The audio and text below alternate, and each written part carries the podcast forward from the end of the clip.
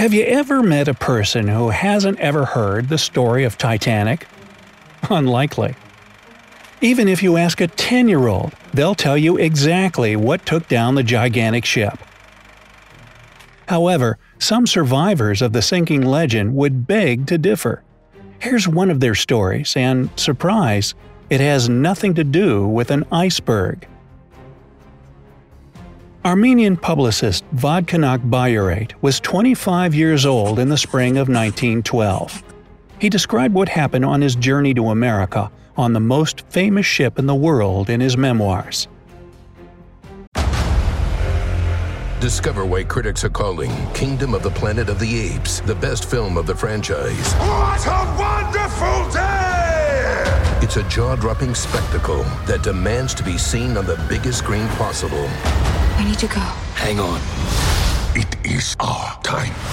Kingdom of the Planet of the Apes. Now playing only in theaters. Rated PG 13. Some material may be inappropriate for children under 13.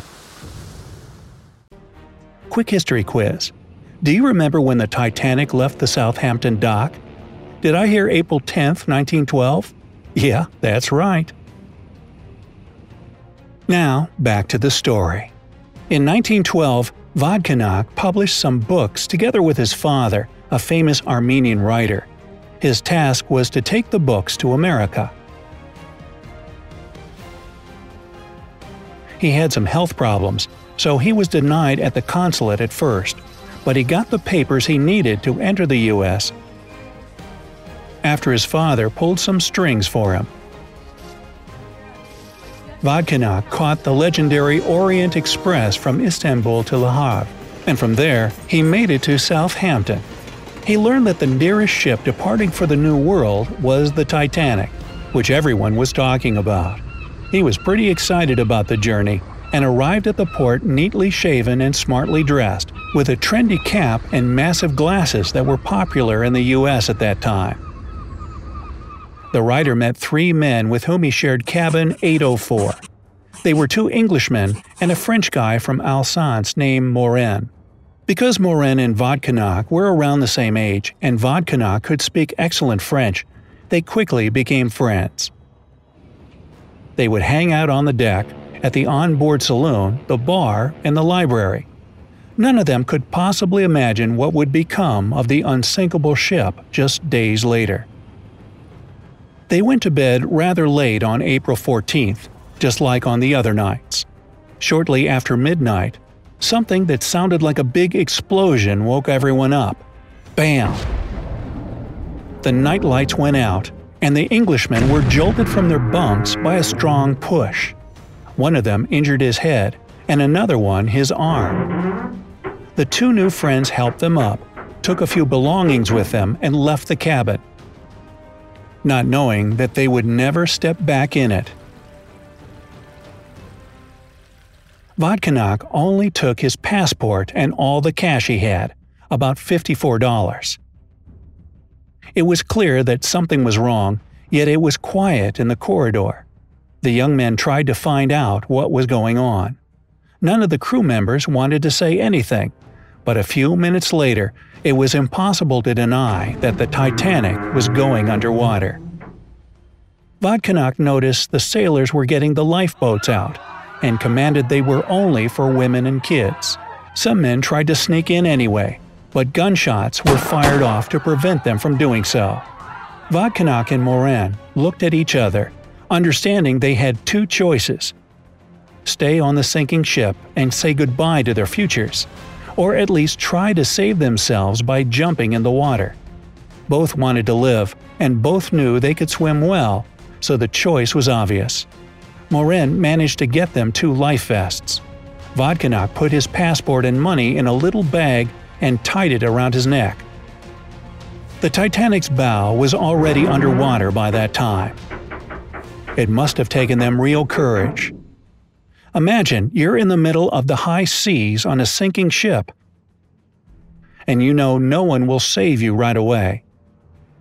A lot of people in this situation wouldn't have dared to take it to the open water. so Vodkanak and Morin jumped and got instantly separated by a sudden wave. It only made things worse, because braving this catastrophe with a friend was one thing, but doing it alone was way scarier. The water in the North Atlantic that night was just below freezing, at a scary 28 degrees Fahrenheit. The young writer felt his arms and legs go numb, and he was understandably getting weaker and weaker every second. He lost the life vest, and now his only hope for survival was a lifeboat. He was about to faint, and it wasn't getting any warmer in the water. Just then, he bumped into something. It was a lifeboat. But if you're hoping for a happy end at this point, I'll have to disappoint you. The boat was so overcrowded, they pushed the young man with a paddle when he tried to stick to the boat. He begged for help, but they refused to show mercy. Their logic was simple one extra man in that boat could have made it sink, and no one in it would have had a chance for survival. He had to let go of the boat, and what happened after is a miracle. Vodkanak woke up alive on board another ship. That ship was the Carpathia, and it was en route to New York with lucky survivors on board. The writer had a terrible headache and he saw double, but what mattered most is that he escaped from the freezing ocean. How did he do it? He couldn't remember anything. The next evening, the ship made it to New York. Without his passport and money, which he must have lost at some point during the rescue, Vodkanak was taken to the hospital. Twelve days later, a woman came into the room, and all she could say through tears was, Oh, my dear boy. She turned out to be the person who saved Vodkanak. Mrs. Astor was in her 50s, and she told the young man the lifeboat he tried to get into didn't actually leave without him. Mrs. Astor told the sailors that the young man was her son, and she wouldn't let them go without him since she'd already lost her husband on the Titanic. It turned out she kept Vodkanak's passport and money and invited him to visit her when he felt better. After he recovered, the writer was reunited with his family in Boston. He even received all the books he planned to sell in America, since they were traveling on a different ship. Vodkanak lived a long and happy life, and, as a great storyteller, he shared what happened to him many times. Interestingly, he's never mentioned an iceberg hitting the Titanic, and always spoke about an explosion. If what he said was true, something must have caused that huge explosion. It could have been a fire, and quite a lot of people actually believe that theory, saying that coal was burning in the ship's hull. That fire would have started long before the ship's departure, and there was simply no way to put it out. Titanic must have left with the fire still ongoing, and the flames weakening the hull so much it couldn't survive its meeting with the iceberg. Supporters of this theory use pictures of the Titanic leaving the docks for evidence, pointing to a huge dark mark on the hull. Even if that's true, though, it's still not obvious whether the fire led to an explosion, and supporters of this theory don't deny there was an iceberg. Another theory that explained the explosion claimed that there was a German U-boat involved in the sinking of the Titanic. The Armenian writer was, in fact, not the only survivor who mentioned they heard explosion sounds coming from somewhere deep in the bowels of the ship. And they'd also claimed they'd seen a searchlight coming from some ship shortly after Titanic had sunk. It wasn't a vessel hurrying to the rescue, so it could have actually been a submarine that surfaced to see what it had done to the legendary ship. This theory is highly unlikely, though, for several reasons.